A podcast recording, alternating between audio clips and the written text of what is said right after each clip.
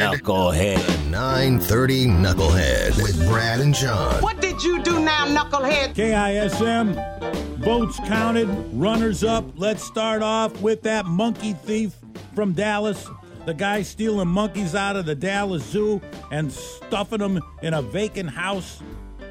Stole monkeys, some other animals. And uh, when the when the cops came to the vacant house, to, I mean, they were thinking, okay, well, maybe you know, maybe it's somebody who really, really treasures animals and thinks that zoos are evil and, and is taking them to a better place. His heart's just bigger than his brain. Well, they go to this vacant house and it's a mess, man. It's it's, it's a disaster. And there's monkeys, cats, and pigeons flying around and running around. And, Hey, I got a good idea. How about we keep the monkeys locked up and you locked up? Our other 930 knucklehead runner up is the guy who broke into a gas station Sunday morning before it was open and stole a bunch of stuff and then took off. And when the cops got there, after all the alarms went off, they found the man's debit card on the floor with his, you know, his name and the whole bit.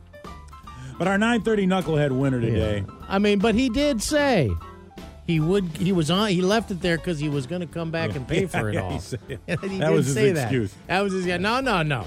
You got it all wrong here, Blue. This is how I do it. But our 930 knucklehead winner for the week is the beer bottle bank robber. Knucklehead. Number one nomination, knucklehead. Knucklehead. 38 year old man in New Jersey. Last week, Tuesday, he goes into a bank, give me all your money.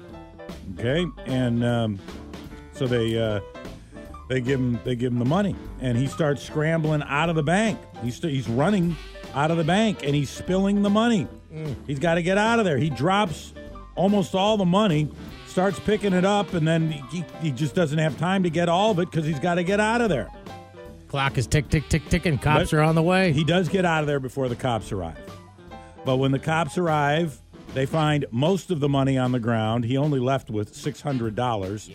And they also find a Corona beer bottle on the ground, which he had dropped, fell out of his coat pocket as he was fleeing the bank. Yeah, because you know when you're getting ready for that bank robbery and you're doing your checklist of things you need: mask, check; gloves, check; bag, check; getaway car, check; couple frosty pops. Well, you know, I think it was probably a celebratory. It was like, I'm. This is what I'm going to have when I get out of there. I'm going to, you know, victory, a victory beer. Although I think the words "twist off" would probably confuse this guy. So they took that down to the lab and ran the fingerprints, and sure enough, this is a guy they knew well. He'd been in the system before, so they busted.